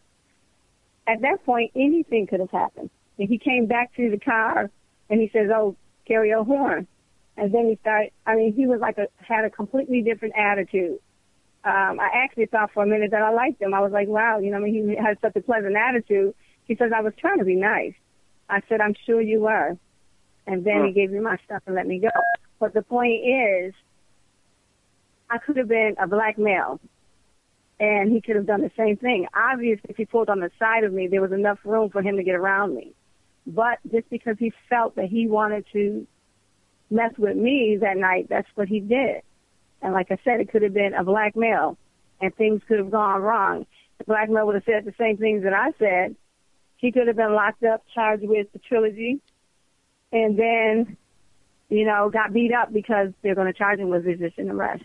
So because he resisted, or if I can put quotes up, resisted, um, then, you know, he gets beat up. So basically, um, with all of these bills and laws coming out, we need to pay attention. We actually need to make our own bills and laws and get rid of some of these unjust, unjust laws. Yes, I, I, I agree with you wholeheartedly because uh, the, the bills and laws that they make is nothing but the opinion of the ruling class. We have opinions uh, you know, that, that are contrary to their opinions in, in most cases. Uh, so I agree with you. We, we need to have uh, start having these tribunals and, and and holding these local politicians and and uh, policemen accountable for the, the for the harm and the the, the destruction they've uh, they carry out in our community. So I commend you for your bravery, sister. Thank you. Thank you for your call, uh, Brother Watu. Caller? Yes. Oh, I guess uh, he's gone. I'm sorry. Uh, Ms. Horne, you, you mentioned earlier, uh, uh, and your voice had faded, and I wanted you to, to restate that. You mentioned that it's a trilogy among the police department, uh, the three charges that they'll, if they don't have any, that they can throw on the suspect. Say those again. Obstructing, resisting, and harassment. Okay. All right, and you, and you mentioned that you had been guilty of some of those things in the past. Yeah, I mean, like um some people would say, "Oh, she was like a horrible officer and this and that." Well, I learned early it was uh, two officers, Idella Abram and um Justine Harris, who were constantly talking to me about the racism and um, Okay. disparate treatment and stuff like that. I didn't want to hear it at the time, Okay. but it stuck with me. You know, because I wasn't going through it. I didn't understand the way I understand now Okay. but they they constantly would keep banging it into my head, banging it into my head because and when I came on, there was a class in '86 where there was a lot of blacks, and then I was in the class of '88, and in our class there was a lot of blacks. Now, because I was I was 20 years old when I started on the police department, I didn't understand a lot of stuff because I was still young. Actually, 20 years old. I was young to go into a bar, but I was old enough to get into the police academy. But um, go, coming onto the department, there's a lot of things that I didn't understand, and some people were telling me, "Well, did you hear when the mayor pretty much said that you're only on because Judge Curtin made a ruling?" And so I said, "No, I didn't hear that." And even if I did hear it, I didn't understand it. Okay. So basically, they, um, you know, they were saying, well, they had to hire us, but they didn't have to keep us. So a lot of people in my class, uh, black people, well, people period, but definitely black people, were um, fired for whatever reason. Um, that was disparate from white officers who basically stayed on the department for the same charges or worse. You know, I mean, you literally had people who committed homicide working on the police department, but they they they like um, let them get away with it. Brother Reg, Brother Ralph, jump in. Uh, I know you want to ask a question or two. Yes, I did. Uh, Sister Horne, uh, I, I've been listening the whole time, and um, I don't blame you for not wanting to go back. Just get get the money that's owed to you, so you can take care of you and your family. But what often amazes me about the police department, and maybe you can help me understand this because I don't. I see these black mayors, these black police chiefs, yet the black officers are just railroaded. Explain Yeah, that's me. because- Ex- yeah, okay. Go ahead. Anybody that's put into a high position, um, obviously are not put in that position because they're fighting against it. So, um, you know, like um, earlier, I, I heard um, um, at the first half of the of the program that Barack Obama is not doing anything. Well, you know, when he had that officer and um, and that college professor, I believe it was a college professor, Gates. come to Washington and had a beer. I was like, really? Like he had a beer with them? I mean, who's going to really learn from that? I mean, I understand what he was trying to do, but that wasn't going to solve the problem. There's like a real racial issue out here, and and obvious if we still have people being hung in two, 2000 and well now it's 15, but in 2014 you still have people being hung. We have a serious problem. You have police officers who basically kill somebody who doesn't even have a weapon Right. and they get away with it. And one thing uh, um, that Darren Wilson said about um, shooting uh, Mike Brown was that he did his job. And I said, you know what? As much as I disagree with him, I had to agree that he shot him to kill him, and that's what we're taught.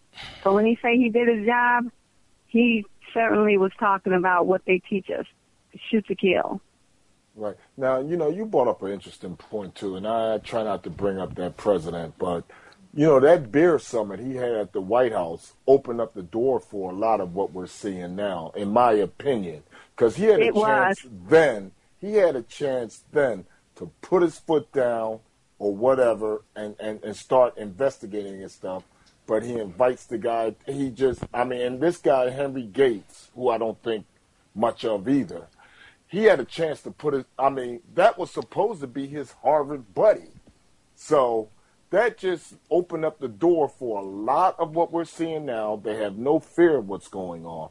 And the thing that amazes me is you have these mayors, you have these DAs, you have these police chiefs, and you know, even with the Eric Garner situation, maybe you can explain this. There was a black female supervisor that stood idly by and watched all that. Now, a lot of people that aren't bringing up that point, but she was the supervisor. But I guess she recognized she really didn't have no power in her hand to do anything about it. Exactly. You have no power. You're going up against the system. Everybody doesn't want to be fired. And what's crazy to me is that, okay, that's all they can do. That's why when you said, well, I know you can't speak about certain things, I said, I can speak about whatever. They fired me. What else can they do to me? So basically, she has no power. Right. You know, um, a lot of a lot of people in um, high-ranking positions have no power because, as we know, a lot of these corporations and stuff own. I, I, I want to. I was about to say us, but own um, those positions. Right. So basically, they put people in those positions who they know will just go with the flow. See, and see, I could tell that you're a sister of integrity, and I know a couple of police officers in Philadelphia who have a lot of integrity. They tell me about some of the things that they go through, but you know, I, I, I listened to this one sister and I read her article. Her name is Sister Marsha Coleman-Adebayo. And she says that the police force, and you, you said it correctly, it is a system. They are nothing more than modern day slave patrols. So it don't matter if you're black or white on these slave patrols. If you are loyal to the system, you know your job and that's what you're supposed to do. Is she correct in saying that? She's definitely correct in what she's saying, that. I um was watching Roots. This is like after a couple of years of being fired. I watched Roots and just started crying because I was like, it was like an aha moment. Like, wow, I get it now. It's modern day slavery. mm. it's crazy. Right. Well, I know Brother Reg has. Uh, we're running a little bit uh, late in the program, so I know Brother Reg wanted to get in here and ask you a couple of questions. But uh, I just had to get those things off my chest because I'm looking at people willingly take part in this system. And I mean, I know it pays your bills. You got to take care of your children. You got to take, you know, that that's it. was a but- black officer that that said to me that he sat and watched um, a white officer beat on somebody, and I said, "Well, did you do something?" He says, "No," and I said, "Why?" He said, "Because I didn't want to be like you. I got a family to take care of." And And, I the- understood what he said. I mean, I the understood what he meant. Everybody's uh, afraid of losing their job, but they don't realize that if they stand up, that it won't be losing their job. It's just, I mean, if we stand together and go against everything that we know, it's like we know what goes on, with but the we, black, there's nothing we can do about it. with a black police chief and a black mayor. That's pretty sad. Yeah, right now, um, the the uh, police chief that was on then is not on now. The mayor actually fired him. Um, Mm. Why I don't know, But but he was but fired. fire the other guy. But the mayor Nope. wouldn't fire the other guy. Exactly. The, Yeah. Exactly. Fire the police chief, but would not fire the person who's indicted now, federally indicted. You know that's serious. All right, I'm gonna turn it over to Brother Reg. Uh, thank you for answering my question, sister. Oh, no problem. Yeah, good evening, Sister Horne. I, I really don't have too many questions. Um, I just I just hope that you were made whole as far as um, getting what is owed to you for your you know your service and, and you know what you what you know what you've been uh, what you and your family have gone through. Uh, The the the question I, that I have on my mind: What would you tell any children in your family, children in your community? and children that are not yours the best ways to engage police if they have to have any sort of engagement with them. I say be respectful, and even being respectful, you're not guaranteed to um, come out alive, but be respectful. Wow. Ms. Horne, a couple of things before before we uh, let you go. Uh, I just read a published report, and, and you can expand on it, that the city council concluded that they don't have the authority to restore your pension. Uh, but I know Yes. that I know that won't stop you. You're going to still continue to fight. Uh, what is the because you, you expressed earlier that you, that there was a black mayor, that there is a black mayor, and there was a black police commissioner. Um, the the racial dynamic in Buffalo, uh, the city council, uh, is it many blacks on the council? Is it uh, is it uh, predominantly black council? What tell us about it? Um, I think there's more whites, but there are um, about uh, three or four blacks. About, or maybe yeah, about four blacks. Um, And the this council president is black, and he's also a pastor.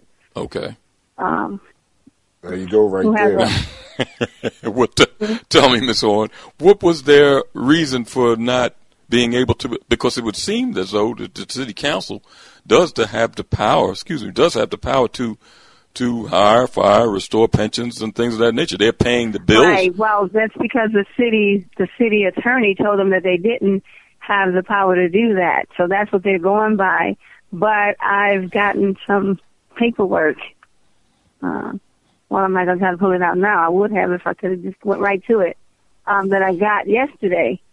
And from reading that paperwork, it seems like they may have um, more power than what they think. But of course, the city council um, doesn't want to go back on the. On, I mean, uh, not the council. The um, city attorneys don't want to go back on the decision that because their city attorney they fired her, the one that that um, um, fought my case for the city. They got rid of her. You know, I don't know why, but the point is, um, she's gone. So they don't want to go back on a decision that they've made um, because, of course, that's going to cost them a lot of money. Before I let you go, Ms. Horne, I, I want your honest opinion on this, and I'm gonna, I want to read to you some names and, and briefly read two cases and get your opinion on the question that I'll preface it with, or, or the question that I'll ask after I read them. Uh, Eric Garner case, you're familiar with that. Michael Brown and Ferguson. I'm very familiar with that because um, in my case, you know, the guy was being choked. And I always say he lives, and I don't regret that. I don't regret. My job was not worth his life. And the Eric Garner case is like we sat and we watched him die. Just like um, Christopher Dorner, the the um, officer from um, California, he tried to tell us about the police brutality, and he snapped. I totally understand where where he was coming from, but the point is nobody wanted to listen to him, and we watched on CNN while they burned him Burned in him their alive. house. Yes. Um, the house was surrounded, so why did you have to burn him up? You know, it's like we are sitting and we're watching, um, like um, um, Mike Brown laid in the street. You know, they did public lynchings before. Now it's, it's pretty much public executions. But we're sitting sitting there and we're watching it. You know, and and so the people in Ferguson, I have to applaud them because they were like, forget that. We don't want to. We don't want to deal with this no more. So then the rest of the world want to say, hands up, don't shoot. But okay, we can protest all day long, but we need solutions. And then when the the boy went and killed the the New York police officers, I don't agree with that, but I do believe that's what it's coming to. Is that now people are going to start killing officers because they they are forcing people to have no other choice. Just like I said with the stop and frisk, they can stop you at any point for whatever reason, and you have no choice in the matter. And so then when they don't have a charge, if they just don't like you, then and you get you get charged with the trilogy. Well, resisting arrest is a reason for them to beat you because it's like, well, you resisted, so I had to do because you can use as much force necessary to make the arrest. So, if if beating the crap out of you is is um enough force to make the arrest, then that's what's going to happen. And then if they make a mistake and kill you, oh well, you resisted. Sorry to go all into that, but you can ask No, but no. I, I think the audience needed to hear that from someone that that had been on the force at one time. Uh, before we let you go, because we're, we're coming up into the uh, nine o'clock hour and the end of the program, uh, Ms. Horne, the the and we see now that it seems like calculated uh, uh, um, efforts, so to speak, of when these incidents happen to young blacks, older blacks, black women, that these things immediately go to a grand jury. Well, not immediately, a lot of times. They go to a grand jury. They're never charged. They never sit before a jury. It always goes to a go to a grand jury, and the grand jury comes back with a decision not to prosecute. Tell me, is uh, I, I know that you you kind of understand that dynamic, but what? Tell us what's behind that. What's the thinking behind always sending all these cases to a grand jury? Oh, I have no clue why they're sending it to a grand jury when they're not going to do anything anyway. Okay. But all if right. you if you committed a crime against me and I came to you and you are the the the, the judge, jury, and all of that, are you going to say that you're guilty? Of course you're not. So if you're all part of a system, you know, when you think about it, you think about one arrest, think about how many jobs that creates. Yes. I can wait. yes. I hear you. You got the so you got a police officer, correction officer, Yes. uh, par- par- parole, parole, um, um, the judges, the lawyers, corrections, the prisons. I mean, that's that's the ultimate goal. Bail, is to bail get to prison. bondsman. Oh wow. Yeah. So I mean, one arrest creates all those jobs. So who's going to stop that? Nobody. They don't want to stop that. So that's why I mean I don't know what the solution is, but there there has to be. I mean, you know, people like Martin Luther King. I'm I'm I'm like looking at our mayor and our deputy com- commissioner saying, you know, you wouldn't have these jobs if people didn't die for you to be in those positions. And then for me to stand up and try to do the right thing and get fired for doing the right thing, I just really was upset with. I didn't care about what the city did to me. It's like the city can do what they want, but these black men, they sat and just watched me be publicly, um, I say lynched, but you know, uh, not like like die lynched, but you I know, know, it's you. like- yes. Hmm but then I have then I had to think about it. I said they really have no power either. Well, I'm gonna You tell know, you. just like hmm? Uh, no, I'm, I'm gonna tell you. A grand jury is basically when a prosecutor doesn't want to bring up charges, he'll leave it to a, a jury, and that jury is going to make a decision whether or not that this thing should go to trial. That's all a grand jury is, is when the prosecutor. right. You think about who makes up the grand jury. Right. He doesn't even. He doesn't even want. Yeah, so if doesn't want people- to bring. Go ahead. if black people can can get on social services and they want then they should be able to be on the grand jury they should be made to be on the grand jury so you know they want to they want to in one in one breath you know it's like um you can do this and the next breath you can't i mean if if you're going to make up a jury pool use the people that are on social services also That's correct. I agree with you. well we still might get more whites than blacks but still we should get more of a fair chance Ms. Holloman-Horne, I, I want to thank you for t- being able to tell your story. If if any of our listening audience can help in some fashion, tell us uh, what the listening audience can do. Whether they can make calls, write letters. Uh, if you know, tell us tell us something before you leave. Um, well, actually, I have a um, a um, uh, Dick Cariol Horne, her pension, Carrie Horne. It's Carrie C A R I O L. Dick Horne, her Uh, pension. wait a minute. Uh, do, do me a favor, because you, are fading. S- uh, say that again. Get Carrie Horne her pension. There's a page on Facebook. Okay. So um, I'll make sure that all of the information gets put on there. Good. And, Um, of anything that can be done, uh, anything um, that I find out, or even if they have suggestions on what I can do. and uh, if you, uh, I'll try to uh, get that link, and, and we can put it on uh, a Time for Awakening page also.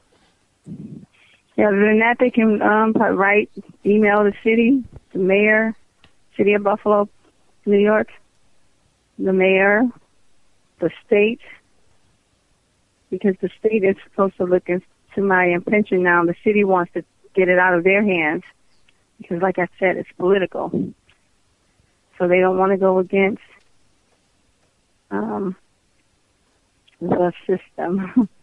I understand. I want to thank you for being with us this evening and, and telling us your story and sharing it with the listening audience. All right, thank you so much. Thank you for being with us. Okay, bye. We're going to take a brief break, and when we come back, uh, we'll uh, bring things to a conclusion. Our distinguished guests, brothers and sisters, our friends and, and our enemies.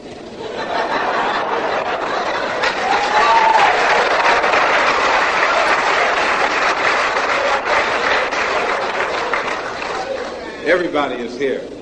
You are tuned in to the Black Talk Radio Network. For podcasts and live program scheduling, visit us on the web at blacktalkradionetwork.com.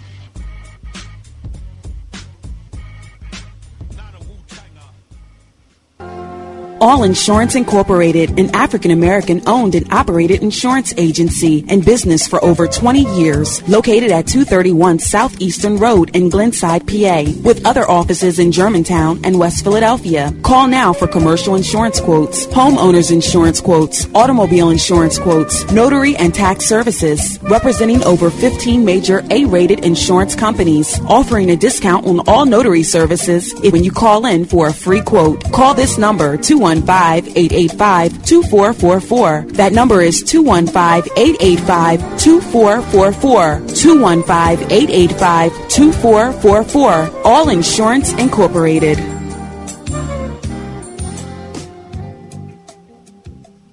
Before your roof becomes unruly, call Dooley. Dooley Brothers, specializing in shingle, rubber roofs, gutters, downspouts, and vinyl sidings. Call for your free estimate today. 215-224-3882. That's 215-224-3882. Dooley Brothers Roofing, the roofing experts you can trust. That number again, 215-224-3882. 215-224-3882. Before your roof becomes unruly, call Dooley.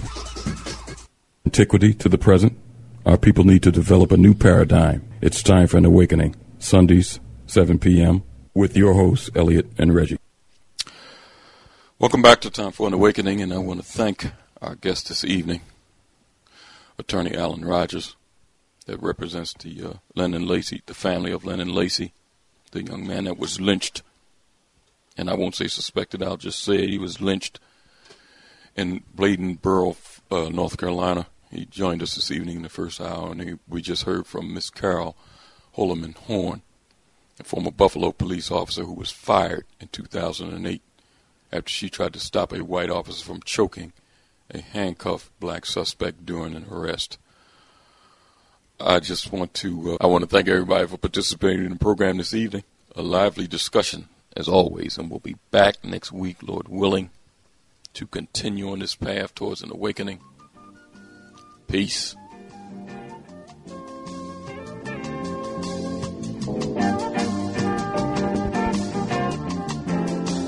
If you're driving through the country on a lazy afternoon,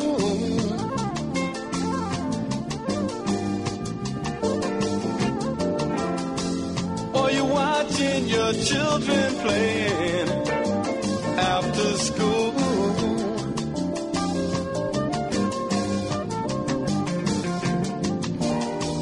They seem to be so unaware of. I know, I know. The things that they'll soon have to take care